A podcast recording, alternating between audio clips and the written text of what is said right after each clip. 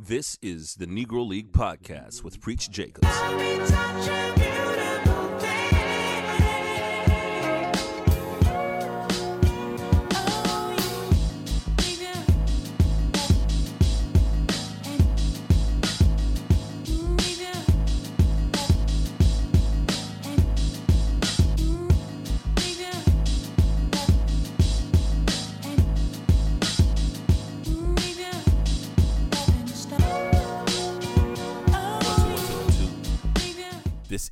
The Negro League. I go by the name of Preach Jacobs. We are sponsored by Mo Betta Soul Clothing. Go to mobettasoul.bigcartel.com. We're also sponsored by Downeast Records. Go to downeastrecords.com or Downeast Records on all of social media. It's been a while since I've done this. I forgot how to fucking do my uh do my drops. Hold on, I turn this volume up.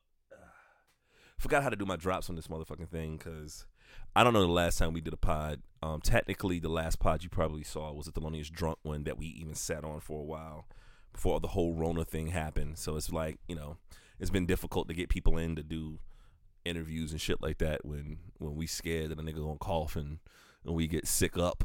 Um, so this is gonna probably be an interesting pod because like it's trying to compact a bunch of little shit uh, together because it's been a few months since you guys heard from me. So this episode, I have two conversations on here. I have one, uh, well, I have two with reoccurring guests. We have Dr. Shari Dade, uh, who's a psychologist in this area, and um, she has a podcast called Three Psychs and a Mic with her and two other uh, psychs that be talking about mental health issues and all that good stuff. So we talked about um, dealing with the Rona and dealing with kind of the the global trauma that we're experiencing at the same time. You know what I mean? Because like I went through a couple of phases with this, and it's kind of one of the reasons why I didn't want to think about the podcast for a while was that you know the first part of it you're excited, not excited, but you're like, yo, I got time to get shit done. Let me let me write this book. Let me do these motherfucking podcasts. And then when it doesn't happen, you start beating yourself up. So we talked about that a little bit about just trying to survive all this stuff because it's really really abnormal. Um, and then we talked to the homie Juan Holladay, who's on an episode a while back um, probably about a year ago. Uh, the episode that I did with the homie tall black guy Juan was in it, but he kind of dropped in. He didn't have an episode to himself, so um, I've known my brother for for about a decade plus. Uh, we play together in a band called the Secret B Sides, and um, just an amazing, amazing uh, singer, artist, and a better person. Uh, so if you listen to like some of the the new shit that I've been putting out, He's on my new album that I'm working on. He's on the song that I have called How Does It Feel. He's on the hook crooning like a motherfucker. And we got a few other joints that we're working on. But we had like a great conversation about being an artist right now and and what to go through and what to do. Uh, so I thought that was really really great. So you get to get both of these conversations. This may seem like an extra long episode of the pod, but you know, ain't like y'all motherfuckers got anything to do. So just listen to this motherfucking podcast. And I'm again, I'm sorry for being kind of out of the loop, but but you know, I, I needed that time that emotional, uh, you know, time to kind of figure some shit out because it's like, all right, am I gonna have a job? like, you know what I mean? Am I gonna, am I gonna be able to pay my rent and you know what I got to do? So, um, so yeah, so that's what I'm that's what I'm working on, um, and well, it's a couple of things I wanted to talk about before I got into it. Uh, I think uh, here's the thing we just finished the uh, 10 part series, the uh, Last Dance of Jordan shit. And and there'll probably be another episode of me and the homie Napoleon talking about this. I'm I'm definitely sure of that. Uh, but I wanted to talk about it a little bit on my end, and that was the other reason why I think I waited to to do the pod because there's there's some stuff that I just wanted to talk about with the with with the documentary, but I wanted to wait until it was all done. Um, and I, I kind of stole this idea from the Bill Simmons podcast where he uh read some stuff that he wrote, like some columns that he's written, and all that good stuff. So uh, I think I'm going to do that in a second. But before I get into it, here's kind of some of my first thoughts about uh, since they finished the podcast, not the podcast, but finished the Last Dance literally last night. Um, ten part series. I think uh, the most interesting part about it was the the the Steve Kerr story last night was really intense. Um, the Rodman storyline was really, really great. You know, the Jordan stuff was cool, right? It's like for the most part, if you're a Jordan fan, you're not hearing new shit, right? Like th- th- this, this thing didn't break any news, and, and in a way, I wouldn't say that's disappointing, but in a way, I'm like, all right, cool. it's like I had conversations with some friends about it, and and I agreed with Ken Burns and Ken Burns, who is the the premier documentary guy. Like he does all the great documentaries. Like he did the jazz one, he did a one on country recently, he did the Jack Johnson one, and and he kind of and this wasn't a diss. I, I think a lot of people took it as a diss, but it wasn't a diss. He basically said, you know, this isn't um, journalism, and I agree with him because Jordan and his team. Uh, had final cut on everything and they're part of the process. So a lot of times when you're talking about doing these like you know, deep dive documentaries, the subject isn't usually involved. And I'm not saying that it's not going to be good, it's not going to be entertaining, but when I when I realize that it's not going to be one of those things where if Jordan doesn't feel like talking about some shit, he ain't going to talk about it. And so when I was telling friends that I really felt that it was like a fluff piece on Jordan, you know, they took offense, but you know, um it's the truth and I still enjoyed it. You know? So that didn't mean that it wasn't enjoyable. They were very, very enjoyable, and I didn't take it as a diss, and I wasn't dissing when I said that. But let's be clear, nothing don't come out of that motherfucker if Jordan doesn't approve it. So there were some glaring holes in it that that I felt.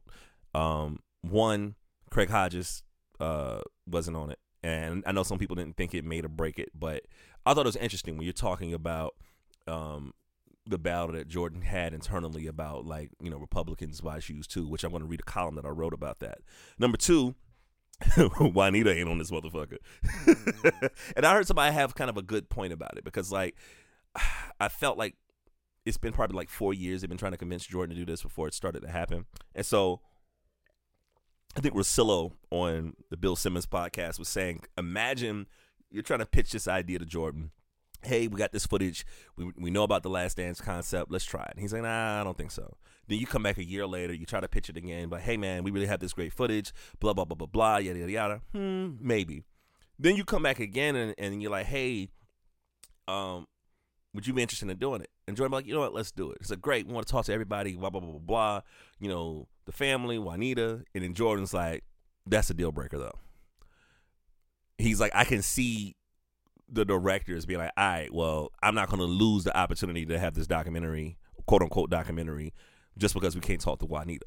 So for the most part, it's been a glorified 10 hour Nike commercial. And that's not to say that it wasn't entertaining, but it wasn't necessarily journalism. But it's great to fucking hear Jordan drop F bombs and, and all that good stuff. So so those are some of the the things where I felt like they should have ta- they should have touched on some stuff um a little bit more. Uh I did not like how uh Krause got buried as the general manager of the team for breaking it up, but there was an actual fucking owner of the team to let that shit happen. And kind of they touched on it slightly on the last episode, like with the owner, well, you know, he finally came out and was just like, you know, I couldn't afford them after the six rings. I can't keep this these niggas together, which I still think is bullshit. But you know, the general manager couldn't do that type of shit that he got buried for if it wasn't for the owner allowing it. So in a way, the general manager is speaking on behalf of the owner when the owner, you know, ah, I want to be liked. So that part of it was just kind of annoying, and also like Kenny Lattimore, nigga. Jordan, Jordan was like, there was like a scene with Jordan was on the bus. He had the headphones on and and the, I guess the, the guy, the, the cameraman was like, "What do you listen to?" Michael was like, "Kenny Lattimore, this ain't out yet. You know, I got it early because you know, you know, we, we friends." And I bet you that white cameraman was like, "Okay," like the weakest flex in the world, the wackest fucking flex in the world. So I think I'm gonna call this this episode Kenny Lattimore. Um, but yeah, so so that's so that's kind of like my takes on a lot of this stuff. Uh, again, I enjoyed it. It was fun, but there was nothing that was news to me. There was no breaking news. So I can't imagine, you know, like the homie Bobby who got two sons that are really young that never got a chance to see Jordan play. Something like this, I can imagine would just be great for them to see. Um so yeah, um that's my take on the podcast, not the podcast. I keep saying the podcast. Uh, I've been rusty, nigga. I ain't been here in a while, but that's pretty much my take on the doc and let me get into this column that I wrote. So I write a I write a column for a newspaper here uh, in Columbia, South Carolina. The, the paper is called The Free Times, and I have a column called Fight the Power, where I just write about what the fuck I want to write about. Um, So this is the headline. It says, "Fight the power. Republicans wear sneakers, but does that justify MJ not speaking out?" Here we go. As I get my uh, audio book on. Michael Jordan is the goat. He's also the ratings goat during COVID 19 with the ESPN documentary The Last Dance about his final championship season with the Chicago Bulls getting phenomenal numbers from a public yearning for sports related content. On one recently aired episode, the conversation surrounding Jordan's infamous Republicans buy sneakers too quote opened up some new wounds and new arguments about black activism where you're in a position of influence. Chris Rock has a great quote about the nature of black celebrity. To white people, Tom Hanks is a good actor. Denzel is a god to his people. That pressure and responsibility is something that I, as a black man and once a black kid, didn't escape me while watching this episode. One of the voids in the Last Dance documentary is that of Craig Hodges, Jordan's teammate who helped get two of his six rings with Chicago squad. Hodges, also from Chicago, was on record with his activism, which he talked about in his book, The Long Shot Triumphs and Struggles of an NBA Freedom Fighter. He did everything from trying to convince Jordan and Magic Johnson to stage boycotts to organizing protests against the league having more than 75% black players but zero black owners. Ironically, Jordan is now the league's sole African American owner. Hodges' input in the doc not being there is disappointing, and it begs a question. Jordan didn't use his platform to speak up, but what did we do about the ones that did? Not only did we have Hodges thumbing the authorities by wearing a dashiki to the White House after a Bulls championship, we also had players like Mahmoud Abdul Rauf, nay Chris Jackson, who made headlines as the first player to not stand for the national anthem, telling reporter, uh, telling a reporter that the flag was a symbol of oppression and tyranny. You can't be for God and be for oppression. Abdul Rauf posits in a 2017 Washington Post interview that his experience is duplicate of Colin Kaepernick's. But the public, and maybe the black public, didn't overwhelmingly put their arms around Rauf or Hodges. Is that because they weren't the best players? When the doc examines Jordan's Republicans and shoes quote, it's with the backdrop of Jordan refusing to publicly endorse Harvey Gantt, the African American former mayor of Charlotte, in his Senate against noted racist Jesse Helms. It's unclear whether Jordan's endorsement would have made a difference. His airedness admitted to donating to the campaign, and Gantt doesn't hold any ill will against Jordan, as he expressed in a recent interview with Time magazine. Maybe it's unfair that Jordan had this expectation put on his back when he said all he wanted to do was be the greatest ball player he could be, which he definitely did. We didn't have the same expectations of Magic Johnson, who was the face of the league before MJ. In a way, Johnson's career was void of any controversy, though he met the challenge when he was shoved into a life of ag- advocacy after contracting HIV. I can't remember a better spokesman about the virus when I was growing up. But we want to say Jordan's name in the same vein as Muhammad Ali because Ali set the standard of the greatest using his platform to speak for us. That's a tall act to follow, even if you are Michael Jordan. Ironically, when I think about Jordan, I think of another African American boxer, Jack Johnson, who became the first black heavyweight champ in 1910. He was big, he was black, he had gold teeth, dated white women, and the term the Great White Hope came from the country trying to find a white man to take the belt from Johnson. Was Johnson known for being an activist for black people? Nah, but in a way, his existence was a protest. When Duke Ellington became the band leader of the Cotton Club in the 1920s, the black community rejoiced, but blacks weren't allowed to even attend the club. Is it a stain on the legacy that he didn't put his foot down? No. We look at Duke as an amazing talent that was second to none. This is a weird place to be. Looking back, I personally wish that Jordan would have been more vocal, but I also had 12 pairs of Jordans in my closet. It's really 13. And zero Air Hodges. It's a fine line, but it's why I love Ali, LeBron James, Jim Brown, Kareem Abdul Jabbar, Bill Russell, Curt Flood, the guys at the top of their game that didn't close their mouths. Still, maybe, Shaw, maybe Jordan saw how Ali was treated and chose to be more cautious. Either way, we have to admit that there are two ends of the black athlete spectrum. On the low end, there's OJ Simpson. On the high end, there's Ali. Jordan is somewhere in the middle, and maybe that's okay. Thank y'all for uh, putting up with me as I stumble through this motherfucker. We're about to get into the first interview that we have with Dr. Shari Dade. Um, also, again, we're sponsored by Mo Betta Soul Clothing. Go to mobettasoul.bigcartel.com. Buy some shit from the website to help a, a starving artist uh, make ends meet during a time of the Rona. Love y'all. Talk to y'all soon. Peace. Ladies and gentlemen, we're back here with a Negro League podcast. Um, so I did a little intro before we got into this. And every once in a blue moon, we have like a guest on the show. And sorry if it sounds weird, we're not in the same room um, as I usually am. This is a returning guest that we have here. We have Dr. Dade, one third of the podcast, Three Psychs and a Mic. Could you tell Hey, hey. the audience more about yourself? Yeah, yeah. Um, like Preach said, I am one third of Three Psychs and a Mic, which is also a podcast. Um, so I'm a trained clinical psychologist, and on Three Psychs and a Mic, we just basically talk about day to day concerns, events, just kind of what's happening um, in society, and we talk about it from a psychological perspective. And so I'm here joining the Negro League podcast today to talk a little bit about the topic that Preach is going to broach in a minute, but that's a little bit about me, small town girl. I was on an episode a while back, so Yeah, long, long, long, Yeah. long, long time ago. That yeah, it that's felt like like almost a year ago. Yeah, really. Yeah, I think you're right. I feel like yeah. Shit, I've been doing this a year. All right, well, great. How how long have you guys been doing Three Psychs in a Mic? Has it been a year? So we've been doing three psychs in the mic for about seven months now, maybe eight. I Okay. lose track of time with this whole corona stuff. Like I feel like it's still it's just one long day. But I think it's been like seven and a half, eight months. All right. So in your in your field of work, how has the Rona affected you um, in a way of you know having to adjust with with patients?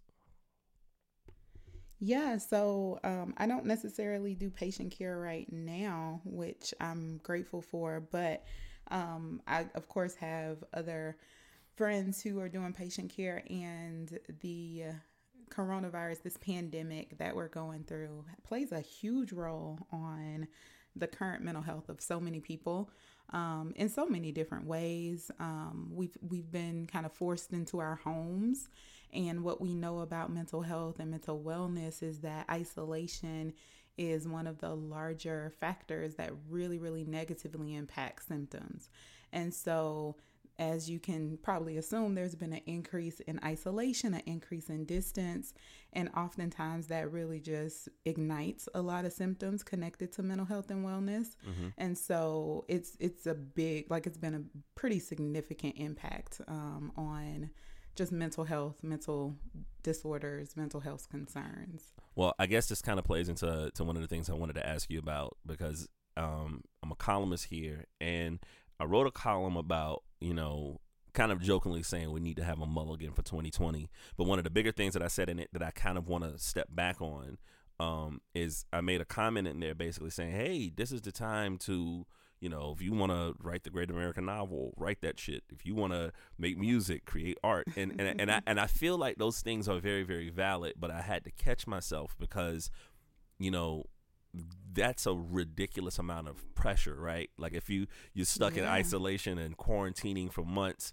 And like if you don't know how to speak another language by the time you're done, there could be a sense of like fucking failure that's attached to that. So Right, so right. so talk to us about um I guess the approach of you know not having to lose 30 pounds and and not having to create the greatest thing like what what would you what would your advice be for people that are struggling um with just surviving No, that's a really good point because I've been seeing all over the place, like on social media, just articles about kind of this is the time to hustle. You know, um, so many messages about you've got this extra time, so you have to come out on the other side with these skills and with a lot of, you know, like you said, learn a new language, losing 50 pounds, your corona body, and all this Yeah. stuff that has come out of you know people basically saying use this time to be as productive as possible.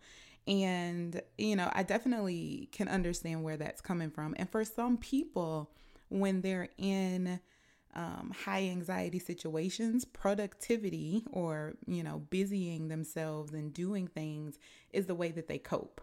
Um, and it's the way that they you know distract away from the distress but for so many people um, when you're in a state of trauma because basically what we're going through right now nationwide is a global trauma. We're all going through it at the same time. And for so many people, when you're in the midst of a trauma, it's extremely difficult to be productive for a number of reasons, right? So one is that your your body is in overload. So trauma basically causes what we call that fight or flight system, which is the system that activates your body and keeps you safe. Mm-hmm. It causes that system to be ignited when that system is ignited, it's really difficult to one pay attention, to focus, to concentrate. It's also really difficult to do what we call like those executive functioning, executive functions, which is logic, which is create, to sit down and actually be um, focused on one thing. And so oftentimes that productivity piece is lost because your body is literally just trying to stay alive day to day Yeah. right? So that fight or flight system is activated.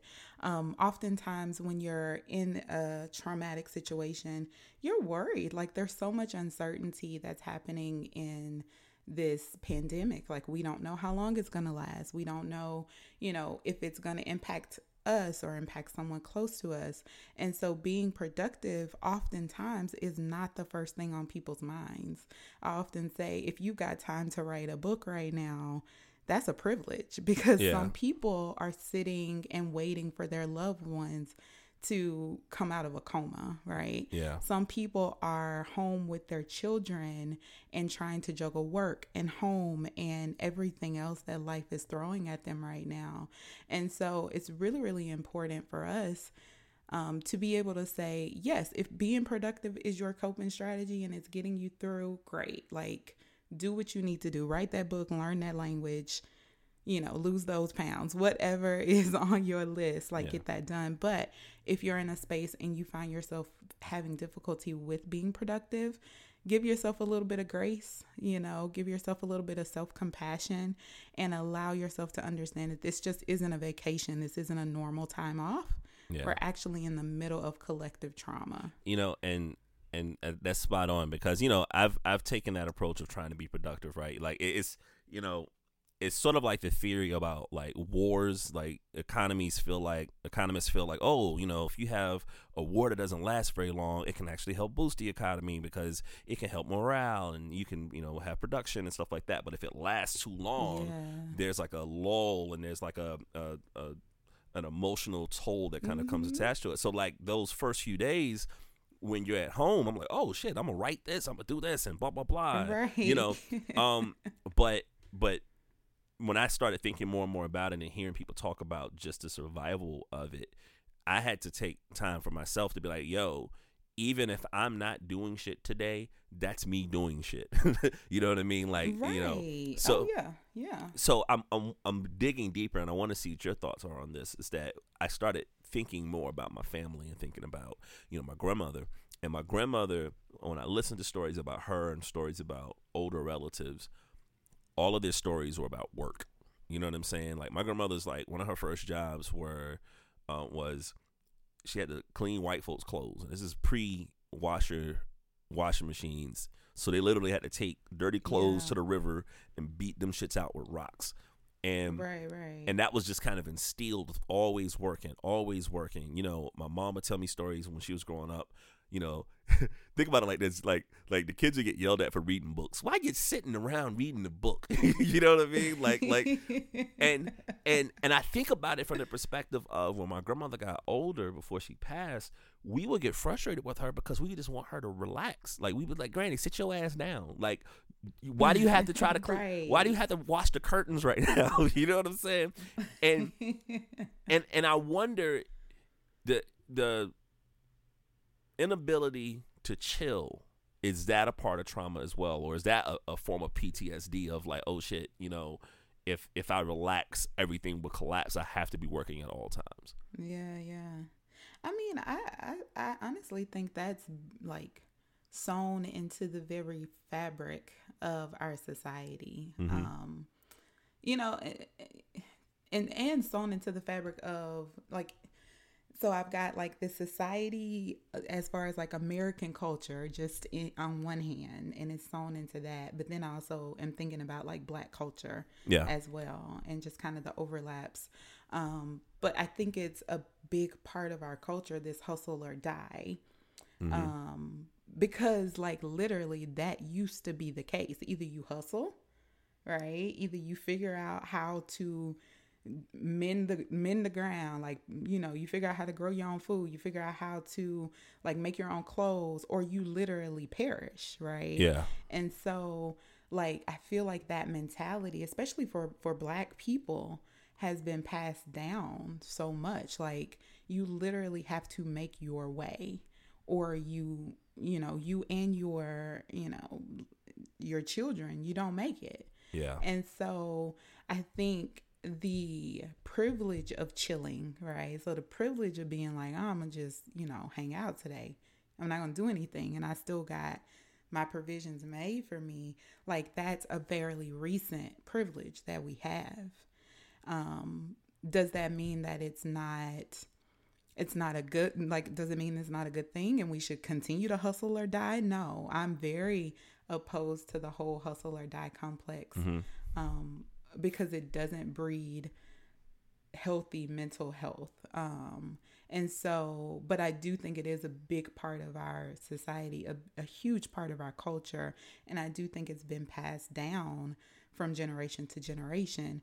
And it has become no longer about actual survival. And now it's just this illusion of busy. Like i'm just going going going but i'm not really making any moves so to speak does that make sense Yeah, I, I guess it's one of those things where it's just like, you know, the more that I'm active, I'm not alone with my thoughts. You know, I, I'm not, I'm not sitting down and thinking about, you know, my family and, and worried about like, you know, Mm-hmm. communicating with my kids or whatever, whatever. And that comes from, right right right and that you know over the years it's like i've gotten much better with my father like we're much closer now than i was growing up and i used to always feel as if um you know i was like man this guy hates me. You know what i mean? And and, and when i got older i just realized you know he comes from a rural black country ass background where Yeah. where they didn't talk to their kids. Like they didn't talk to children at all. So Sure. you grow up in a culture of it's basically like look food food on on the table clothes on your back roof over your head shut up. And and Mm-hmm. and i realized that you know w- my father and i had to train each other because in his mind his job was just to be the provider and that's what he thought he was supposed to do. There was never anything Yeah, instilled in him as being the communicator. You know what i mean? And so right doing both of those things at exactly the same time like he was terrified of sure. it he was terrified of it. And so i would randomly thinking about this as far as we're talking about the hustle and the work and the stuff that's instilled in us and i really think that's such a really really cultural black american thing. I i just have to say i think the biggest injustice as far as stereotypes in the world, right, is that there was always a stereotype that there's like, oh, the lazy black kid, the black guy, the lazy black guy, and blah blah blah, step and fetch it. And I'm like, how how does that concept exist when that racism and those stereotypes came from, you know, the mm-hmm. South, 1800s, and probably prior to that, with slavery attached to it? How the fuck can you? How could you be a lazy slave, right? Like I don't Yeah, understand. I don't understand how that how that kind of uh, got attached to black people in America. That like oh where that comes from right yeah, oh they're lazy. Like how? What plantation? it's almost like antithetical right Yeah. like how how are you like you said how are you a lazy slave you yeah, know? But, yeah, i mean i think you know stereotypes are are put out for a reason like they're there to distort the narrative right? To change the narrative. And so you know they're never there to to improve you know the the group that it's about right? So it's there to distort the narrative. Um and so if we do have these hard workers right? These inventors these people who are like building our society and it ain't us then why wouldn't we like give an antithetical statement Yeah. and say like nah like these people are lazy you know like they're worthless they're lazy so you know that's just kind of how i think about it Well, I feel like people have to create those those stereotypes of people to to justify the the terrible things you're doing to them, right? So if like if, if you Right. start Oh, thinking that like oh black people are subhuman, then you don't think twice when you're treating them like animals, you know. And so Oh, most certainly. So- anytime that you dehumanize an, a person, anytime that you dehumanize a human, it allows you to inflict pain and trauma on that person. Well- you know. Um. So yeah. so so here's a question I think kind of slides into that a little bit. There's this and and and by all means I think we have uh it's a valid case of of the leadership like like you know President 45 where I said in a column where I said you know having Trump navigate us through a pandemic is like needing to go to the hospital and the only person that can drive you there is Stevie Wonder. And I would still trust that more than him. And I bring that up because there's this there's this um there's this inherent thing with with a lot of black folks that I that I know that they don't believe the pandemic. They don't believe that it's as serious as it is. And I don't know if this is something systematically with us where we're basically like we just don't trust anything that comes from the government. And and truth be truth be told, we've had terrible reasons to mm. to feel that way. You know what I mean? Is there anything that you're noticing in your field of people that you might speak to that are too lackadaisical about this or don't think that it's that big of a deal? And I bring that up because I saw that the the outbreak of of COVID nineteen in Chicago is uh can, was traced back to two family gatherings. Now I don't know if those are black family gatherings, but Hmm. but it also kind of reinforces the idea that it's two family gatherings, which is people that didn't take it um, serious enough. So, is there anything that you Yeah, come yeah. across where you see people that are basically saying, "Oh, this isn't a big deal at all," and and what thoughts you might have behind that? Well, I mean, you know, and to like broaden it, like I think in general, like there are groups of people who aren't taking this seriously. You know, I mean, we're in South Carolina and we still aren't on a stay at home order, right? Not not a real one. Yeah. You know what I'm saying? So I think, you know, there are large groups of people who aren't taking it seriously. And when you think about like just the psyche of things, and I can even like self disclose and say, like, I don't think it got really real for me until maybe like three weeks ago. And that happened because it got closer to me. Mhm. You know what I'm saying? It was no longer, oh, you know, that's happening over in California or that's happening over in New York. Like it got closer. It was, you know, three degrees separation, 2 mm-hmm. degrees separation, somebody I know personally. And so, just as humans, it's really hard to empathize with things that we've never experienced. Yeah, And so I think being able to like empathize and being able to feel things a little bit closer makes it more real, you know? And and some people jump on that train much quicker than others, unfortunately. Um but I definitely think that you're on to something for real as far as like people not taking it seriously or people saying like, ah, you know, I still have conversation with people who are like, we just doing too much. well, you know, Like we doing too much. Why we gotta wear these face masks? Why we gotta shut down things? And it's like people are really dying. You know what I'm saying? and there's another and there's another part of that that that I wouldn't just uh, you know I'll apologize for making it seem like people aren't taking it seriously, but there's a lot of you know people and and the numbers seem to be more and more skewed towards black and brown people in America, where there's a lot of black and brown people that they just have to go to work. You know what I'm saying? And they have to bear Right. they have to bear with these conditions. Um, yeah, because certainly. uh, I mean maybe maybe their jobs are, are seen as essential, or a lot of um, you know a lot of people that have jobs, and I know I've been affected by this, where it's like, yo, you work retail, you know, there's no such thing as you know uh 401ks or vacation Right, times and things like that. Um, Yeah. So- no, I think you're right on spot with that. Like black and brown people, we're more likely to be in the service indus- industries that aren't allowed to work from home. You know, or we can't. Like you can't work from home if you got to drive the city bus. You know what I'm saying? Yeah. So you know, it definitely hits our our communities very very differently. Well, okay. Speaking of speaking of city bus, um, there was a Detroit bus driver. I don't know if you saw this. It's about a week or so ago, where he he made a, a Instagram live video where he was talking about like, yo, like I'm driving this bus, you know, putting myself at danger. all we ask is like you know take extra precautions and he was talking about this woman that was on the bus that was just coughing her head off never covering her mouth and he was basically saying in the video like yo like you know we need to be better than that blah blah blah blah he, Right, he right. he died two days later Yeah, he passed away. Right? yeah right. yeah um Yeah. from a psychological perspective, it's like anytime I see these stories of of people, and I saw another one today of somebody's in the grocery store and they're coughing on thirty five thousand dollars worth of of inventory, so people have to throw stuff out. Or there's people spitting on food, or I saw that some lady went somewhere and did something similar to that. What is that? Like, w- is there is there a medical term that's associated with it? I mean, I don't want to I don't want to be dismissive and say you know people say crazy, but it's not necessarily you know Right, right, right. accurate. You know what I mean? So I'm saying like, what what are the motivations if if if you were assigned to speak to someone and they were like, yeah, I just spat on the food for the hell of it. Like, what the hell is that? I mean, I mean, I don't think it takes a psychologist to say that some people are trash. You know what I'm saying? Could that be? Like, Could that? But to- could, can that be your medical opinion? I guess that's my question. It's like, could you just write and be like, "Yo, this person is just terrible." Can you? Can you do that? this person is trash. I mean, some people like like I said, some people don't get it until it's at their front door, until it's in their house. You know.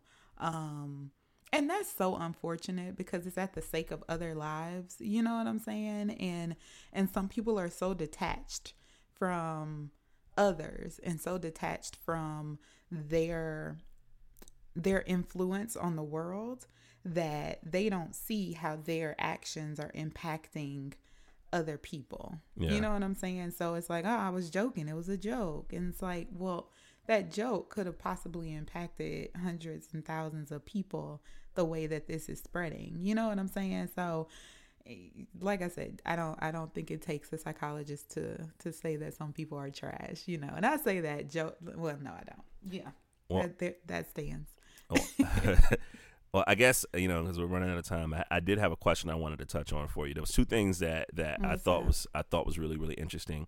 Um, one of my favorite writers, Damon Young, who wrote a book called "What Doesn't Kill You Makes You Blacker," is uh, a book full of essays about really really just being like the young black experience, and he's been writing these great columns lately. And so there's a column that he wrote recently about.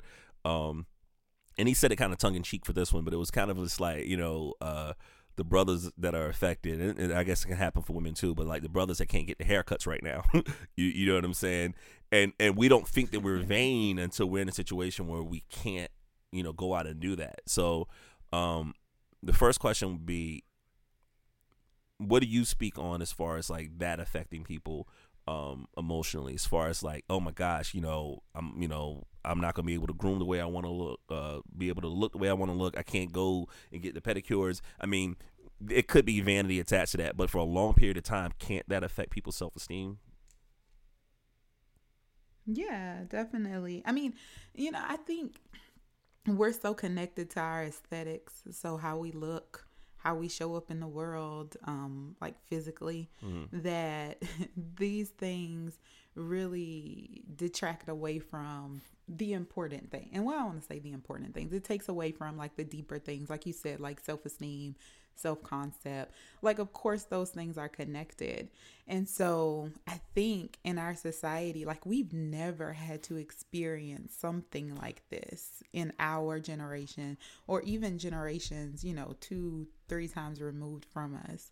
Like, we've never had to experience things where it's like, all of that doesn't matter. You know, like you can have the freshest haircut, but if you do it at the risk of, you know, contracting this virus, then what does it matter? You know, and I think oftentimes we don't think about how our aesthetics play a huge role in how we're navigating through the world, you know.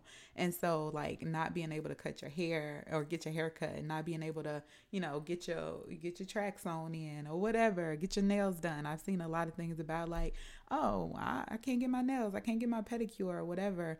Like those are the things that seem to be so pressing right now but I, I i'm hopeful that when we come out of this we're able to just readjust our views a little bit to see like what are the things that are actually important and what are the things that are actually just first world problems. Yeah. You know what I'm saying? Like you not being able to get a, a crisp line is not you know what I'm saying? Like on the list of priorities. Yeah. Like l- let's really readjust that. And I'm out here, you know, me and you talked about this already. Like, why can't y'all cut your own hair? Like, I don't understand where that came from. Like, how are you this grown, like you this big age, and you don't know how to give yourself a line?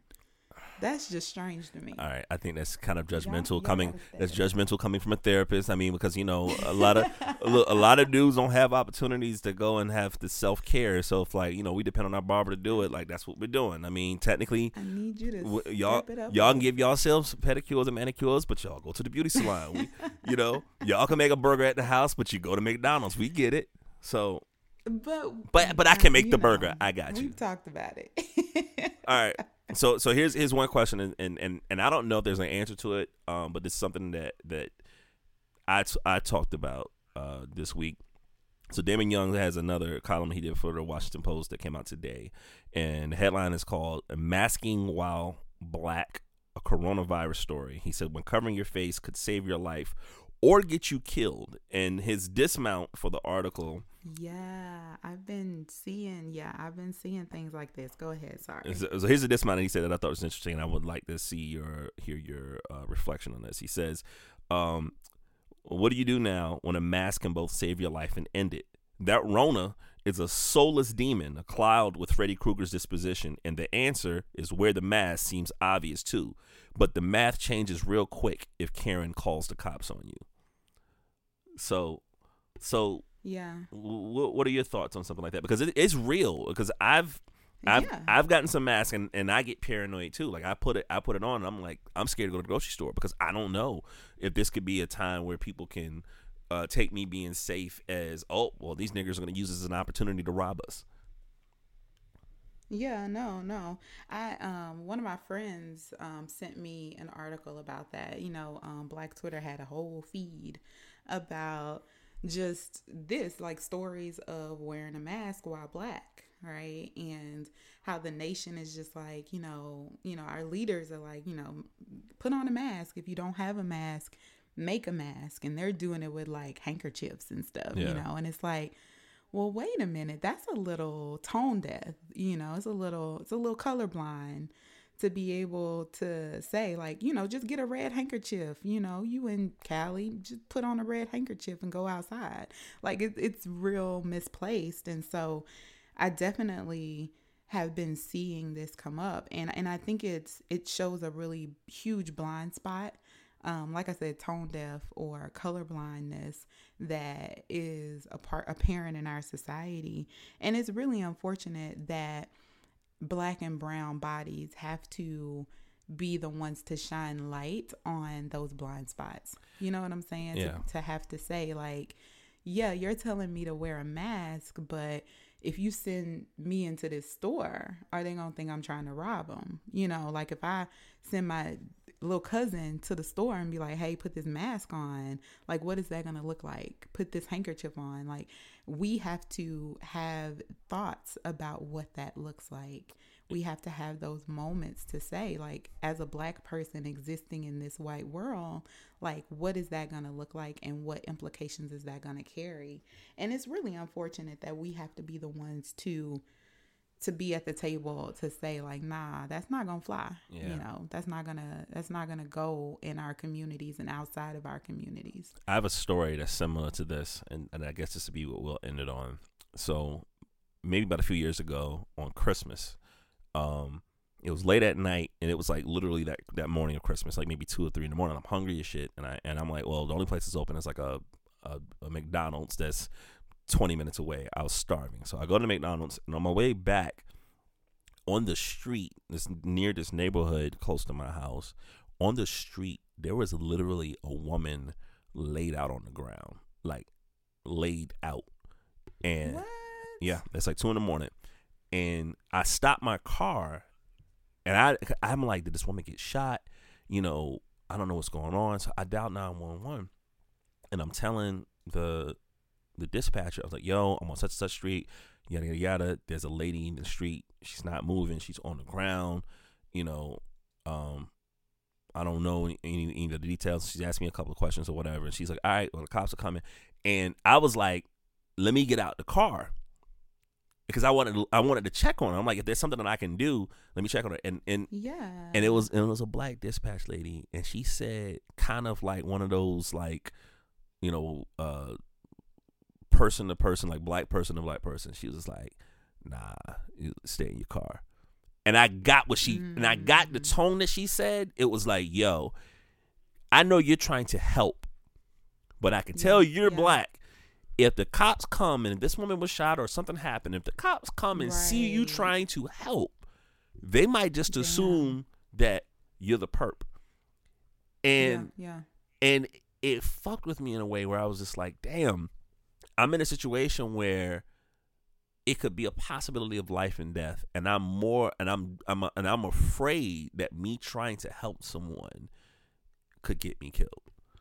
Right, right. And and It's a very real thing. and Shorty was right. I should have stayed in the car, and, and and luckily the lady the lady was alive. She was taken to the hospital. I don't know. I don't know exactly what happened. I think she had like a seizure or something like that. But makes it even scarier for me. Like, what if she had a seizure and, and choked to death or something, and I could have done something? You know what I mean? So, so Right, right. those things are absolutely real. And, and and the black people that I know, I know a lot of them just like, nah, I'll, I'll take my chances on on the virus. I ain't wearing no mask. So. So yeah. Yeah, So once yeah. again, you know, this white privilege that exists during the pandemic. it's like right, right. No, I, and like I said, you know, I it's it's horrible that it costs. You know, like there's such a huge cost on black and brown bodies because of it. Um, so yeah, that's real. Well, I think this is all the time that we're gonna have for right now. I really thank you once again. Um, if people want to check out your Yeah. podcast, uh, tell us how do we find it? Yes, yes. So we are um, three Psychs and a mic, and that's the number three Psychs, P S Y C H S, and A N D, a mic. And so you can find us on Spotify. Um, you can find us on Apple Music, Google Play, um, Castbox, Stitcher, pretty much wherever you find your favorite podcast. Um, you can always find us there. You can find us anywhere that you find the Negro League. So wherever you're listening right now, just go over, type in three seconds in a mic, and you'll find us. Um, you can also find us on Instagram and Facebook on Three Psychs and a Mic. And if you have any psychological questions, so if you're looking for a therapist, if you have, you know, just some specific questions, you can always email us, and that's three psychs and a mic at gmail.com. And so we're pretty much all over the place. Or well, we appreciate it very much for you speaking with us. Thank you so very much, and please be safe out there. And um, you know, I am. I am. Yeah. And I just want to, you know, remind everybody to have a little bit of self compassion right now. Practice grace. Um, give yourself grace. Have self compassion and compassion for other people. Um, this is a trying time. And if we are all going to get through this on the other side, we just really got to make sure that we're taking it day by day. Well, thank you so very much to people that's listening out there. I can't wait to hug all of y'all once again. Maybe not. I might just fist bump y'all. But either way, thank y'all so much for listening to the Negro League podcast. Peace. Bye. My earbuds in, and I'm gonna just go for a little cruise. Word. All right. Well, we recording. I ain't gonna hold you up too much. I'm probably gonna do like, you know, a little 20 minute talk or something like that. Word. Okay. Yeah, yeah, yeah. And then um, we could figure out what else we want to do because like I like the idea of trying to do like a law session, um, you know, kind of like a social distance law session. Right.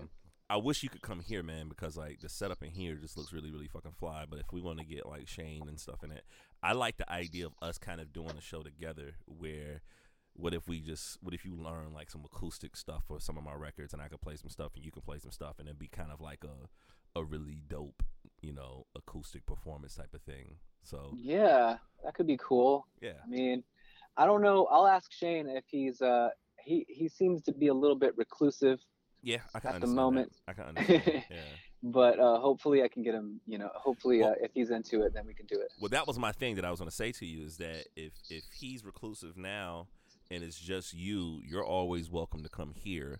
Um, yeah, because that might be the this best. this setup would be easier. You know what I mean? And I just got a new Right. camera and all that good shit, and you know, so I can work it out. But, so are you video taping your uh, your interviews now? Um, not yet. Um, I think I think the law session would make sense because I need technically two cameras, but like w I since I have one camera, I want to use the iPhone as the second camera to get like two angles. Yeah. You know what I mean? So like, I- yeah, I think that'd be a really a really cool way to do it because like when I'm doing an interview, um, you know, it's literally just me just sitting in one spot anyway. You know what I mean? It's not like it's not much shit to it. But but you know, that's not to say that that's not something I don't want to do. I think it Yeah. would be dope. I mean, especially now, people are just fucking hungry for content. So all the stuff that I didn't think people would give a fuck about, people give a fuck about. Like they want to see what your house looks like. They want to see, you know, how how much your hair is growing and shit like that. So you know, yeah. yeah. So so how you been holding up, man? Oh man, I have been well, I mean, the reality is is that on the external level, I am in a beautiful place, man. I'm in Asheville. I'm in like north of downtown Asheville, right across the street from my ex-wife and and where our children go back and forth be- between our houses. And it's you know we live like you know where we live. It's like a beautiful place with It's tons beautiful, of trees. yeah. it's like a the university's right there. There's all these greenways and um so you know on the one hand i'm just like wow i'm glad that i'm here and in, not in some you know super concrete jungle like depressing type of place right? I'm like basically in a forested a forested city Yeah. um, in a real nice part of town, uh, you know, close to my family. So I'm grateful for that. That's that's number one. But number two is, you know, like internally, I just have a lot going on, and uh, I'm, uh, you know, just going through major breakup in my life, and like right now, I've even got like a hoodie on that's was her hoodie, so I'm like smelling. I just I was trying to get something to put on to go outside, and I grabbed this hoodie, and I was like, "Oh, this is well, the hoodie that she just gave me back, and it still well, well, I smells just, like her has her hair on it." I, I just uh, posted a picture of a new hoodie that I'm that I'm rocking right now. We need to get you. We need to upgrade your hoodie game. But you also got to think about it like this. I think it's funny. How often do guys complain that their girls steal their hoodies out? You know, when the relationship is over, like you know, you're missing Oh, some yeah. hoodies. So I think it's kind of cool that I- you know that you got away with one. well, I guess so, bro. I mean, she gave it back. Ah, oh, oh, okay, all right. Well, But I did get away with one. I did take her hoodie like pretty early in the relationship. I took a hoodie and gave her a hoodie, and then I gave her another one, and then recently she gave me two hoodies back. So it's just like, dang. But anyways, I'm here's the thing. My approach to my approach to this breakup has basically been, just I want to feel all the emotions now. I want to feel it all, you know, intensely. I'm trying to stay above, you know, keep my head above water and be like highly functional, which is sometimes doable and sometimes not. But you know, I want to peel it all right now up front and and get through it, and you know, I- and I- then I kind of be done. I got a question for you because this is something I was thinking about the um the other day about my father. Right? It's like my my dad and I, I love him, but every once in a blue moon, like we'll go through like our little arguments or whatever, and it's just you know it's just it's just father son shit. But I thought about it like this: my dad just retired, and. Yeah. And I think he retired too early because you know he's still got a lot in the tank, and he really loved the place that he was at. He was working for a nuclear plant.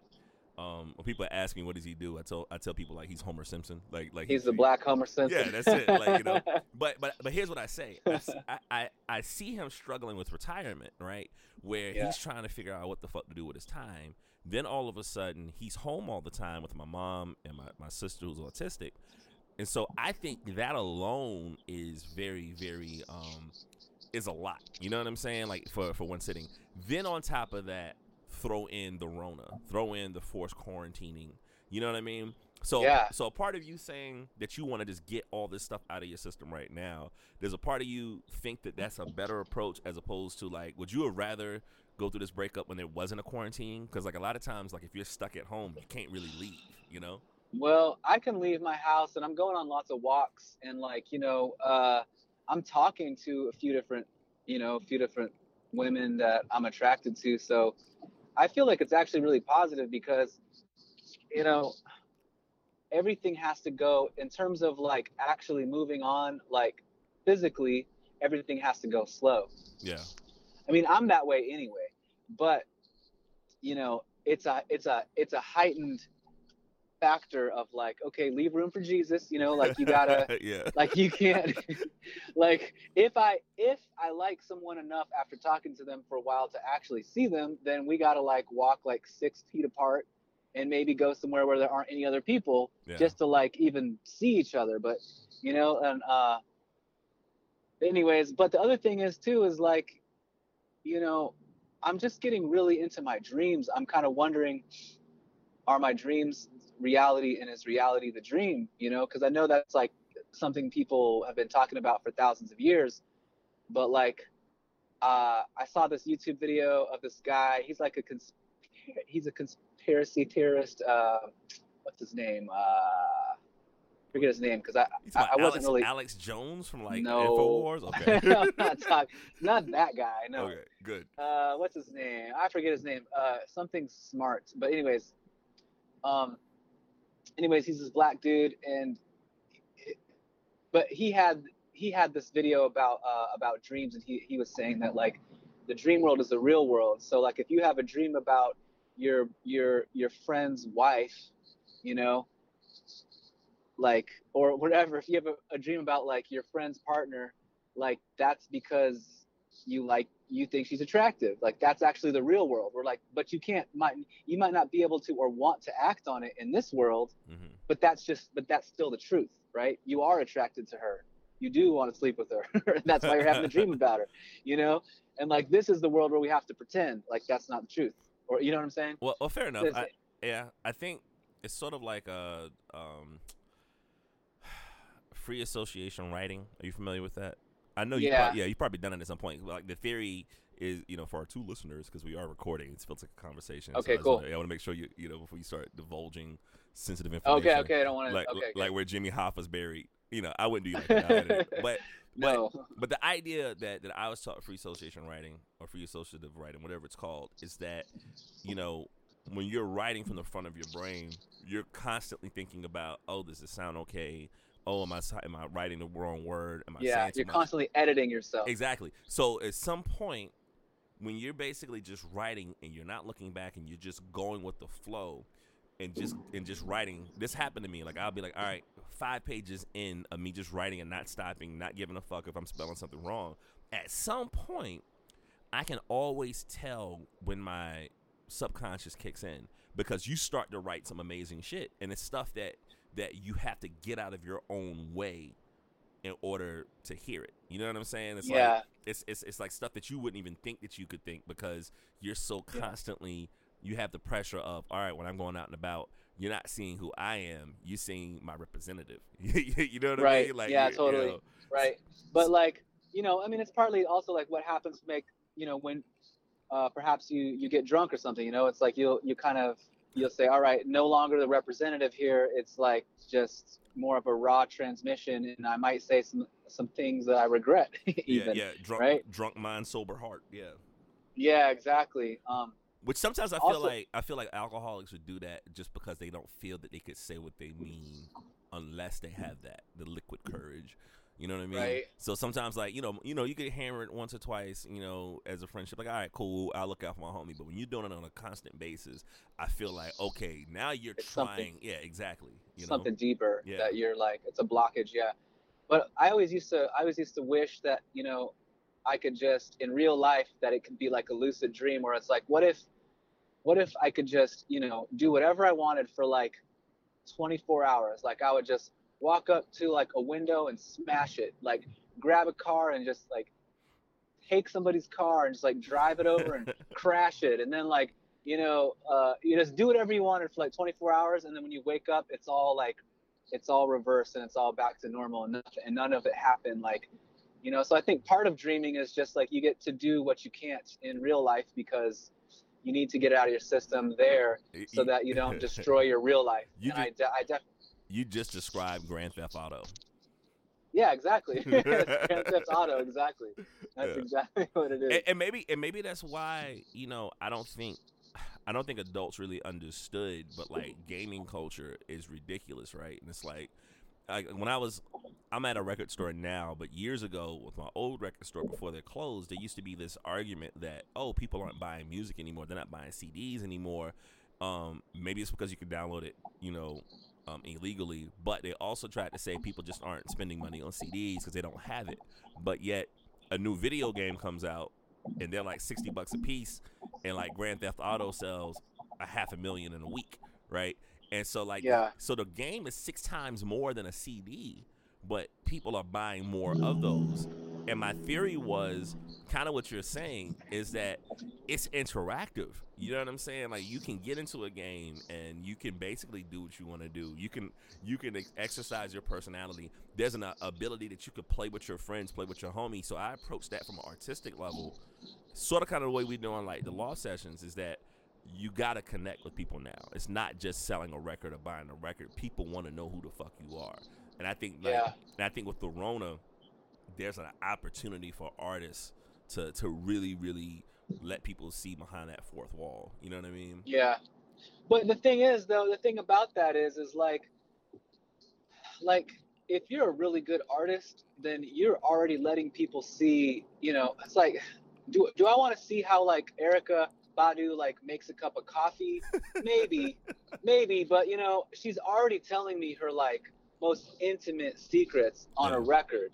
Yeah. So like dep- it depends on like the artistry, you know, like if somebody's a true master, then like you're seeing beyond like the 18th wall, you know. yeah If they're if but if they're not, then it's like okay, then let me see like your car, let me see your house, like. But with like Erykah, I feel like it's like so intimate. It's like I don't need to see like some artists will show you all that, and that's like the new way to do things. But then I feel like for some people, it's like I don't want to see it all because I, I feel like I already I already have like the most intimate part, and like I just want to close my eyes and listen to your music. And yeah. and that's that's that's saying a lot because most musicians right now i get tired of their music. I want to see their interviews. I want to see their blog their their vlogs you know.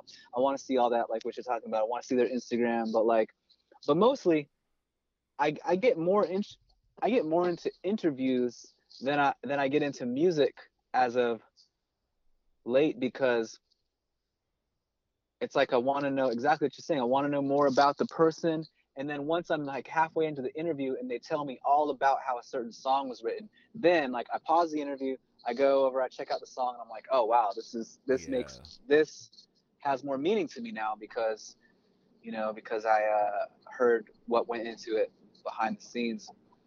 I guess that's Yeah. the- I guess that's like the the danger of pop stars, right? Is that pop stars they make a career out of being so fucking perfect. You know what I mean? It's like, hey, Right. you know, you're not gonna see me without makeup, and all of my songs gonna be immaculately produced and blah blah blah. Right. And then when you start finding out about the shit that they're going through, that's when, oh no, where did this come from? Like that's my Whitney Houston thing, right? Because Whitney Houston, the way she was living her life and the way her music sounded were two different things, right? Because like Whitney's music was just just happy shit, and Yeah. and and she passed from a drug overdose. You know what I mean? And so Right. like, and so maybe that's the balance, right? Maybe maybe that's the artistry of being like, yo, because at some point, if you're projecting this this this perfection, you can't hold that forever. like you know what I mean? Yeah. Because as soon yeah. as, as soon as you have a, a human mo- a moment, uh, it's going to be weaponized against you. You know what I mean? Oh, totally. I mean, look at uh, uh, Eddie Murphy, right? So he was smart about kind of re- re-entering uh, his career at a time where it, you know, it is more revealing about your past, you know, perhaps. And so he kind of like prepped himself as he was coming back in for his uh, his uh, Netflix specials, right?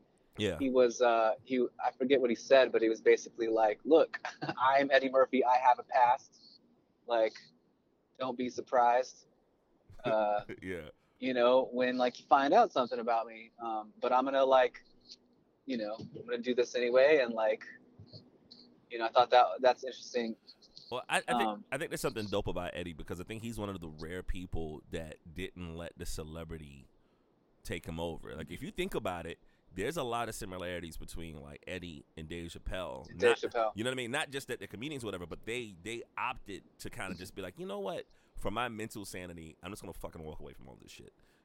right? Yeah. you know, like Right. like Eddie Eddie's been out of the spotlight. Like they said, he you know, if you think about it, he hasn't done stand up in 30 years. You know what I mean? And and it's been a Yeah. long. It's, like- it's been like a decade since he's done like a movie before the Dolomite joint, and and he was cool with that. You know, so in a weird way, I, I really admire that because people are looking at all the money that you left on the table or money that you didn't take. Um, you know, when Chappelle gave up the the, the money from Comedy Central, but he Yeah. he looks happy as fuck. You know what I mean? And it's like, and that's something that you rarely see with somebody that fucking famous. Yeah, right. Yeah, no, he looks he looks young too. Absolutely. He looks great. Yeah. So you got to meet Dave Chappelle. I think you already talked about it on the eh, podcast. Yeah, you? I was I was, Yeah. I was gonna get to it, but yeah, like yeah, he was he was so unassuming that it made me like him even more because it was funny because Yeah. I'm I'm I'm in this room with uh, the local uh, uh, Yang Foundation or the the Yang campaign. Yeah. the Yang Gang. Yeah, the Yang Gang, Wu, Wu Yang Gang clan, whatever. but like, he comes in, and it was so funny. He was wearing like a flannel shirt and a t-shirt under it, and a hat. yeah. And if Yeah. I and, and and the funny thing that first ran through my mind, I was like, damn, that nigga sort of like Dave Chappelle. Like that, you know, if I saw him on the Yeah. street, I'd be like, that homeless guy with a cigarette looks like Dave Chappelle. And you know what I'm saying? And it was Yeah. him. And I loved it. him. I loved it because like where he even chooses to live, like he's in Ohio on a farm in this very, very you know, it's a progressive, but it's like a very it's sort of like I, I promise you where he stays, the place he's describing is Asheville. It sounds just like Asheville. You know what I'm saying? Yeah. Yeah. Um, you know, because Asheville is kind of the outlier for North Carolina, because North Carolina, just like South Carolina, is a red state, but like Asheville is like this blue part of it. You know what I mean? It's very, well, very like it's a red state. It's a blue state. We have a we have it is per, it's like a purp it's a purple state. Okay, I got you. That Yeah. makes. Governor Cooper is blue, Democrat. Okay, all right, all right. Yeah. I, I'm I'm just so used to lumping y'all in with South Carolina, so I don't want to feel like that we're by ourselves in the stupid shit. I think we're a little better. I think we're a little better in North I, I agree. I agree. I agree. Just a little bit. A little bit. Just a little bit. So So yeah, so I'm I just I just I've been driving this whole time, and I'm going to my uh, my alma mater. Just gonna walk around Warren Wilson campus here for a minute, word. and uh, it's like it's all shut down because of Corona. So I'll see what I where I can park. So uh, as far as creating, Yeah. have you been writing more or less during during this? Ah, geez, let's see. Well, I don't know what I can. I don't know if it's more or less. All I can say is I'm definitely still writing, and like because the reason why I can't say more or less is because it's like sometimes I'll write a lot, but I don't like it that much. I got you. And then sometimes I'll write like one thing, but it's like this is better than 90% of everything else I've been writing Yeah. you know so it's like what am i am i writing more or less i don't i can't really say but but i am writing and i did just write something that um, i really like it's with uh it's a collaboration on a beat from uh this guy who goes by the name of motherhood and he's one half of robots win which is a one of the one of the best asheville groups like a duo that does some electronic stuff Word. um, so I'm working on something for him that is really helping me process my emotions right now. You know, Word. Well, that's, that's like- that's what I want to hear. like super, super good. Um, yeah, I actually wanted to tell you some of the lyrics I was just writing. So the first line is, it's like, what is it? It's like, everybody's doing too much. I'm always in my feelings and I'm always in my feelings and I'm sensitive to touch. Yeah. I stack my thoughts up to the ceiling. Theology appealing. Apocalypse revealing. What? Eventually I'll get my confidence back. Oh, what was it? Eventually I'll get my confidence back. Oh man. Forgot the next line. Something, brain- something, I don't smoke. crack. No, it's still good. no. yeah. but first, first, but before I do that, I better smoke some crack. Hey. yeah, yeah. Let me get a, let me get a co-writing Uh, edit on that. okay. No, was it eventually? Eventually, I'll get my confidence back. Um. Uh, and then the next line was like, "Oh yeah, eventually I'll get my confidence back." Uh. Uh, something uh, got the uh, link up with my link up with that guy and, and put my heart down on the track. Put my heart down on the track, boy. And then it was, and the last line was my favorite line, which was, um, "Until then, I'm getting strong without you. I'll by myself writing lyrics about you." Uh, because it's like I'm getting stronger without you, but really I'm just going into my emotions about the whole thing, and that's like that's my process of getting stronger without you. Is like going into the emotion rather than be, like rather than shutting it off and Yeah. trying to avoid it. Yeah, you, right? you lean into it. It's it's, I lean like into it. it's like it's like in boxing. The when you run away from a punch, that's when you get punched, right? Like Right, the, the- right. The, secret is you gotta you gotta go into it in order to maneuver your way properly. I got a question for you, kind of in Okay. that in that regard. I remember, and this kind of ties into boxing too, because I have a, a Mike Tyson ideal, and I want to see what you think about this before I get you off of here. All it's right. like Sade said in an interview that she's like, I make music when I'm completely depressed, like when I'm emotionally bankrupt. She's like, that's when I that's when I make music. So Mhm. so as selfish as I am about wanting to hear new Sade music, in a weird You way, don't you don't want to. in a weird way, I'm happy when I don't hear from her because okay, well she's in a good place. And so when Yeah. she's announcing that she has a new album, Oh. how do how do I handle that? Well here you know? here's the well here's here's what i would say was that like so okay i was imagining i was like wow this lyric okay so uh my ex-girlfriend like she uh really liked mac miller Mhm. um and she would show me the mac miller that she didn't like which was more like his like which was more like his like mc minded like uh i mean even just she would show me different raps and like some raps would be more like you know bragging about how good a rapper he is which she's like yeah, Yeah. he's not really saying much right and i was like okay true even though i like this like i call him kind of like this more but i was like i see what you're saying because in the other parts he's like really he's being way more witty on like a lot like his witty lines are more piercing when they're about like his his emotions and it's not so much about him being a rapper and that you know it's and like bragging and stuff and but it's more like it's more emotional and it's and it's more like oh man that's pain coming out Yeah.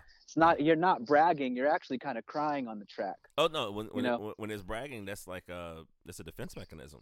yeah when You- you're you know? bragging it's like you're not really telling me anything Yeah, yeah. It's really like you're just okay cool you're you're smart you know how to rhyme words and shit but when you but when you're like cry when your lyrics amount to you're like crying on this track he then you're saying something that like hits you and like so this so this track i was like you know I, i've been writing songs for my ex ab- about my ex not that she like is even gonna hear them oh she oh she gonna or- hear 'em. well she gonna well, come- here's the- as soon as you on stage. You know when the Rona is over and we can't. You know we can be in a room with more than three people. She'll be in the audience trying to chill, sipping a, a mai tai, pretending I like so yeah yeah crying. yeah like, oh "That yeah probably not That, that that it song's beautiful. Look, man, you you win a Grammy But- for it. That's all. but That's listen, yeah. So, well, listen. So, so, uh, so, uh, what was I gonna say? Okay, so, so, so, yeah. I was like, okay, finally, I, I've been, I've been working on this song for a while, and and I had a whole different verse that I was, I was doing. And I was like, yeah, okay. So when I show this to her, or like if she ever, if she ever hears it, I was like, this is like one of those Mac track, like one of those Mac Miller tracks that like she would not like. I was like, Mm, okay. mhm. I was like, dang it. So then today I was like, I was like, you know what? I need to like turn up the tr- the the the track really loud in my house, get in the bathtub and just like sit there completely relaxed, turn off the lights, and like write the real verse that's gonna go into this. So that's what I did, and and uh, I wrote what I just told you, and I was like, this this la- especially that last one where it's just like, you know, in the uh until then i'll be getting strong without you all by myself writing lyrics about you like that is more pain that is more getting it out but also it's also hope and pain at the same time and that's one of those lines that i was like man i hope i hope she hears this but i was like by the time she hears this Mhm. i'm going to have been gone through the process you know it takes a long time to get tracks out sometimes like i'll Yeah.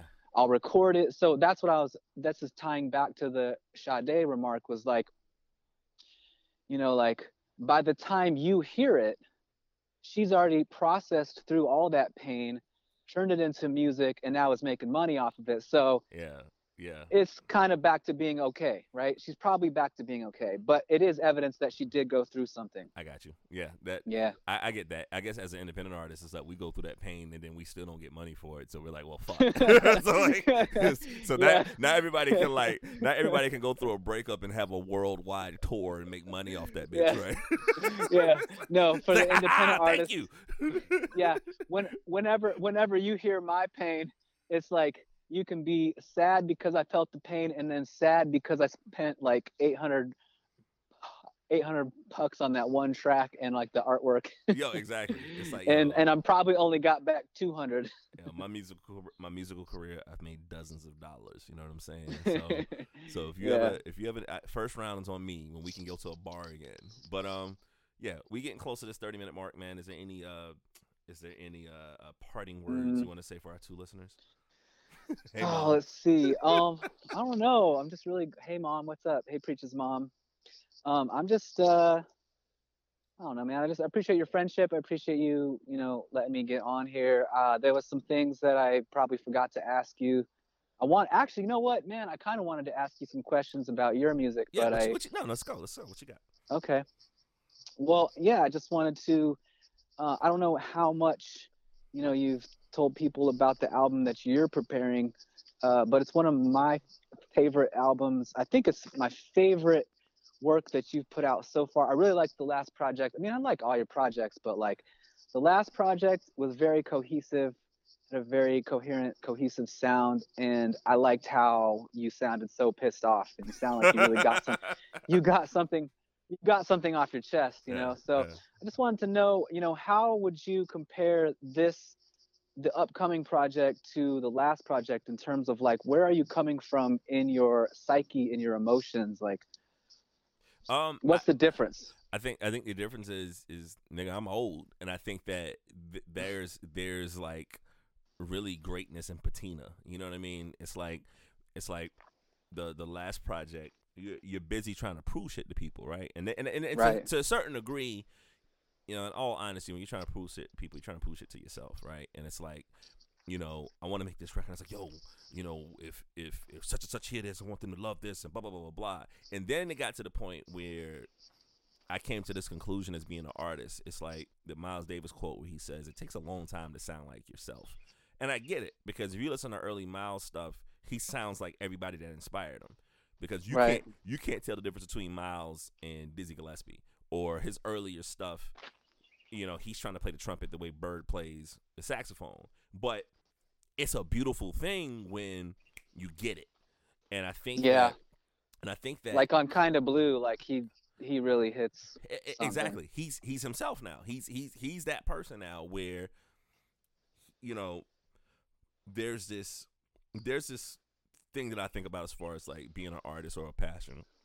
And this album is named after my grandmother. It's called Francis, and it's and it's based on my inspiration for her. And I did a one man show here in Columbia called Black as Fuck, where the majority of it was basically me talking about relationship with her, and the relationship with my grandmother is basically kind of uh uh uh, identification as a black person growing up in the South. So all those experiences come kind of come together with the music, with the art, all the stuff that I do. I'm a Southern black hip hop dude. You know what I mean? Like at the very core of me, there's something to that.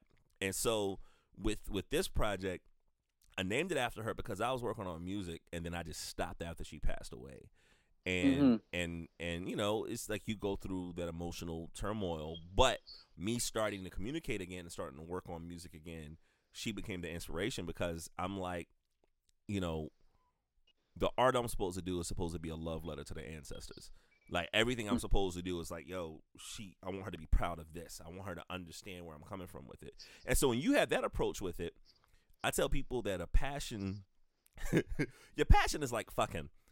It's like Okay. it's like my theory is, you know, a lot of people don't do shit if they're not good at it, right? But fucking, but fucking, you you're gonna do it. Like you, you're compelled. Like nobody's gonna say, "Oh, I'm gonna turn down, I'm gonna turn down this uh, blowjob because I'm just not very good." Like n- you, Not very you- good at it. Yeah, you, you, you, you're gonna you're gonna you're gonna do it because because Yeah. you're compelled to do it. And when you look at your passion that way, when you think from that perspective of am I an artist? Do I have to create? Even if it's not me just making music, like I gotta write something, I gotta design something, I gotta try to take pictures. There's something in me that has to be creative. And when you learn that about yourself, creating music is totally different. It's like, all right, well, I'm not making this shit for you. I'm making this because there's a, a, a necessity in me that I gotta write this song. I gotta record this video. I gotta put this. And as soon as you come to that conclusion with with your passion, everything else falls into place. And I so so what I think what you're hearing with this new shit is me not really giving a fuck. Like I got my stripes. You know what I'm saying? Like like like I yeah, I have I have those things where got your feather in your in your cap. the people that I look up to fuck with it. The people that I look up to see it, and it's like you know, steel sharpens steel. And it's like when when when you start to meet the people that you look up to, and they talk to you as an equal. not only as an equal, but but as a comrade, and they search you for advice. There's nothing better than that. And so Yeah. and so this Well, because they're look, because they're looking at you. You're like the raw magma coming up from the ground. You know, like you're the raw thing that doesn't have you know a bunch of money behind you pushing you up. exactly. So like you're actually the passion that like the lifeblood coming up. And I think when somebody just being you know independent artist, uh, fro- you know basically mostly having an audience here in Asheville, um, you know just having my little my little my little I'm the king of a little tiny mountain, right? uh, I mean, then there's I'm not the only one either. There's multiple kings, I guess. Whatever. Maybe I'm just like a duke, but uh, anyways, having my little place here in the in the like music ecosystem in Asheville, in this part of North Carolina, like I go, I get to to realize it's very humbling, and at the same time, it's like I get to realize that I do have a couple superpowers in my pocket because of it. From time to time, there's you know there's people, but it's it's weird. That's like I'm not necessarily on the ground, but I'm still on the ground. It's like I'm floating a couple inches off the ground, but that's still cool, right? yeah, That's absolutely. still like Yeah. amazing. Yeah, and, Yeah. and I think times like this where you know people that aren't like this if you want to find like when we talk about like you know when politicians are like oh you know america is built on small businesses or whatever i right. feel i feel art is built on the independent artists you know what i mean yeah it's, it's like oh, you yeah. you might have your drakes in the world but those top pop stars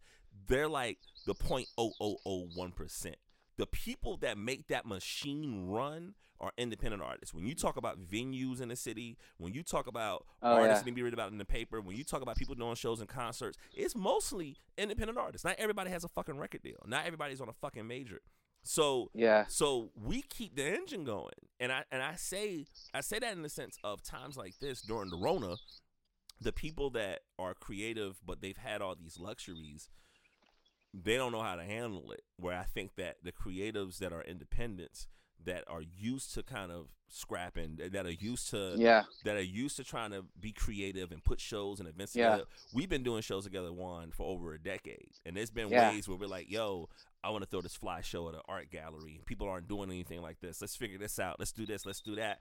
And we would make decisions to do events that, even if they don't pay a lot of money, we're like, we want to get to the people. That's the backbone of this shit. And so, and so, in a time like this, where everybody is struggling, this is kind of like this is kind of fertile fertile soil for us because we're like, yo, all right, w- now you see what we're dealing with. Now you Well, don't, you don't have the big bag or the big money machine behind you. Now you have to be honest with yourself with yourself and be out there with people and and and, and be vulnerable. This is our bag. you know? Yeah, yeah. Now you've got to make th- like, you've got to do a uh, uh an IG stream from home because you don't really have an option. Yo, or, or, or or you can't go to your fucking makeup artist. You can't go to Yeah, your bar- exactly. you, you know what I'm saying? yeah, So- you can't go to the barber and make if, if, artist. if there's one thing about the Rona, Rona and, and artists, it's the great equalizer. It's like, Yeah. all right, who can who can still create without the glamour and the glitz and the pyrotechnics and the explosions? You know what I'm saying? Yeah. That's that's what it boils down to. But also like we do it you know we do it to survive to get through like emotionally right now like i'm glad i have a song to work on Absolutely. like when i when my friend sent me a beat and i heard the beat i was just like you know initially i R- I initially remind me, I I got did- something to send you after this too. I got a Oh, record for you okay. too. Yeah. okay good Um, but initially, okay, I'm gonna ri- remind you right now. Send me that record. Word. Uh, No, uh, no, but uh, and sometimes like when I hear a beat, it's kind of like a relationship. When I when I first have like maybe an opportunity for relationship, I'll like push it away and be like, that's not. It's okay, but it's not that good. But then if I sit with it for a minute, I'll be like, oh my god, this is actually an amazing beat. You know, like I'm not gonna I, I'm gonna let it get to my heart, and then once it does, like now I'm just in it, and now I'm like processing all this stuff, and so I had a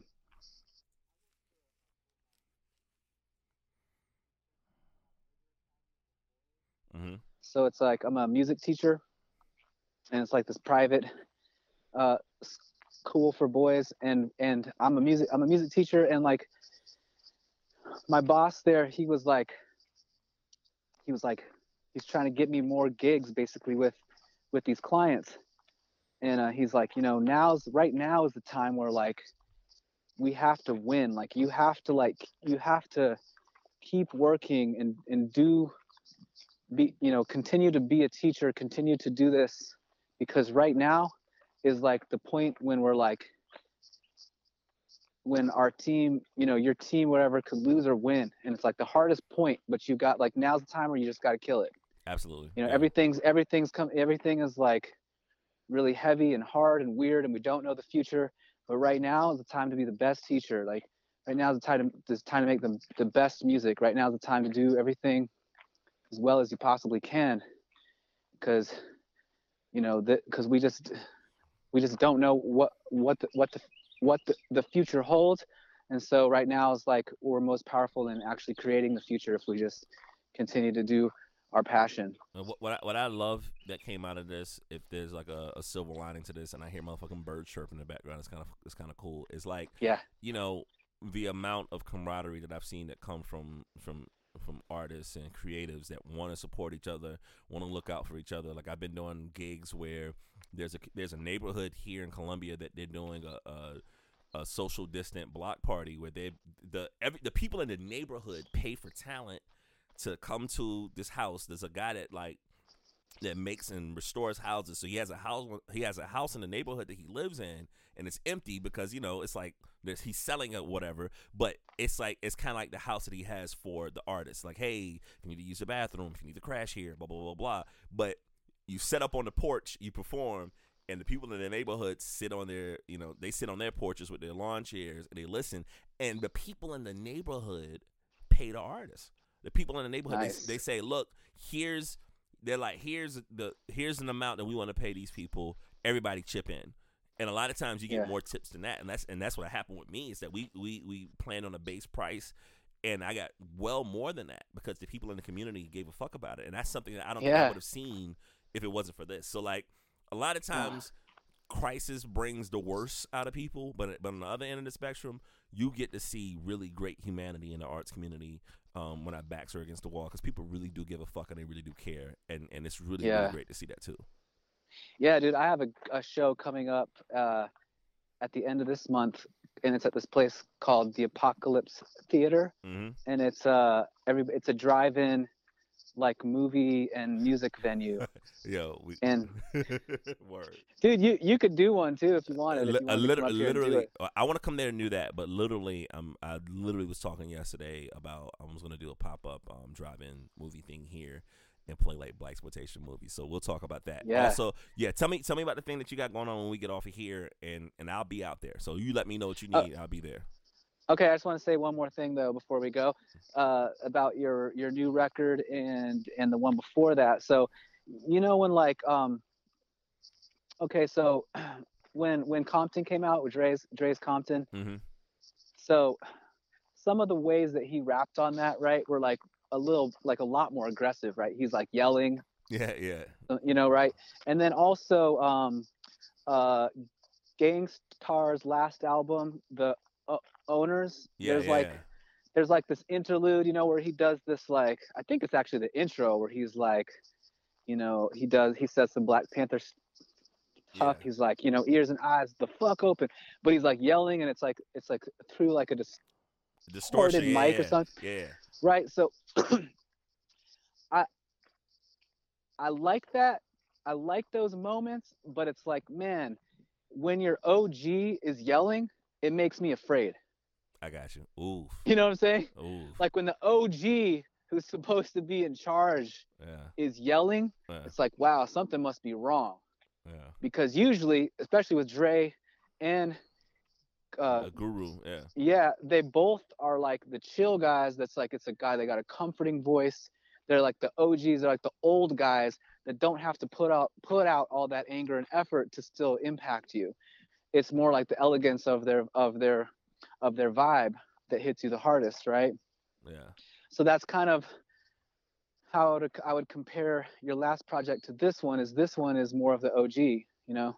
All right. This one is more of just hitting your stride and having all the beats are like pretty much immaculate. Um, I'm glad to be on several of them Yeah. Yeah. for yeah. once, Yeah, right? You're talking for once. we, we we needed a motherfucking EP, and I got another record for you. Uh, Yeah. I think it's. Uh, let's get out of here. What's your social media shit so people can stalk you and all that good stuff? Uh, Juan underscore Holladay, H O L L A D A Y, um, on Instagram, and then you can also look up look me up on Facebook and stuff like that. What's what's what's your latest what's your latest two songs? Beast. What's your latest two songs that you have? Oh, what right what I really want, Mhm. what I really want, featuring Sebastian Campaign. That's the best one, and then also the Bomb. Uh, those are both on all um, music streaming platforms? You know, under Juan Juan Holladay, H O L L A D A Y Holla Day. You know what I gotta do? I gotta do another What? mix. I gotta do a mix or somebody today with like some some like soul and R and B and hip hop shit. I'm gonna Yeah. put, I'm gonna put that on the mix this um, today. Thank you, thank you, appreciate it.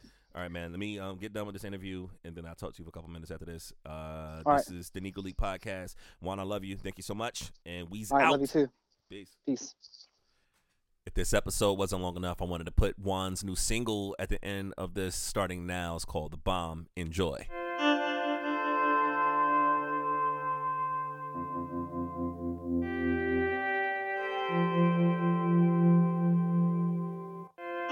No, I think the money, like about uh, you thousand dollars on a study to know damn well that you exploit and humiliate people. You don't need a study to do that. You need a conscience to stop it and put the money in a productive channel to help people. Uh, you don't need to keep studying this problem. I can tell you a little about it. And certain soul foods like pinto beans lima beans and black-eyed peas cost less on Lexington Avenue than they cost in Harlem.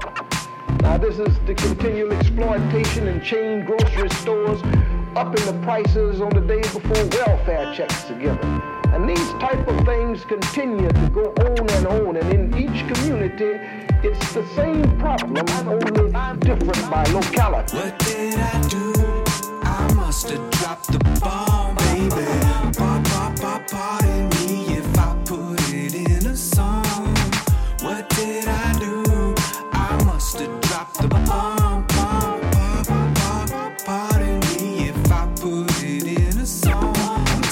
my government coveting what's under Arabic sands. Just trying to get some assets in hand, traps passing on foreign lands. My homie cousin joined the military and he said they had a blast in Japan. You better read a history book about as fast as you can. Can you tell me what's really going on in Afghanistan? And what's with all the opium and heroin, huh? Epidemic on my street, tell me where it comes from.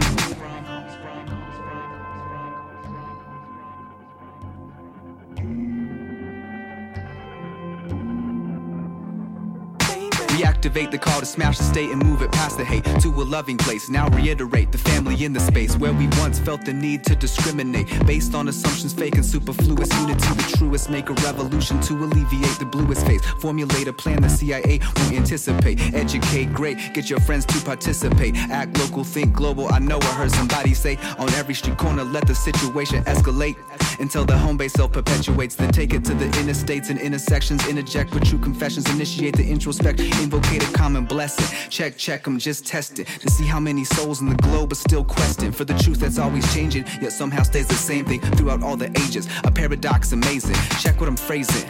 I leave your cipher blazing, stargazing, God praising. Uh, watch spaceman flip, yo. I better say the same thing. What did I do? I must have dropped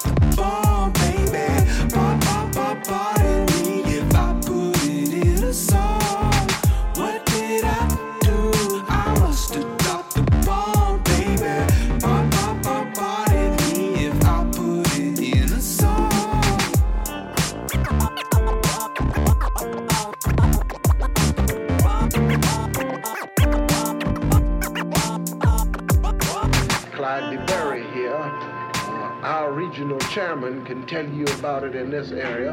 And are many capable books have been written. Gunnar Myrdal, a white man, if you won't accept a black man, told you about it 20 years ago and you couldn't hear. Uh, I don't know where we are, how, why we have to keep studying the problem. I mean, you know that we got rats, rats in everybody's garbage can in Harlem. You nobody needs to tell you to study that. You know how we continue to exploit.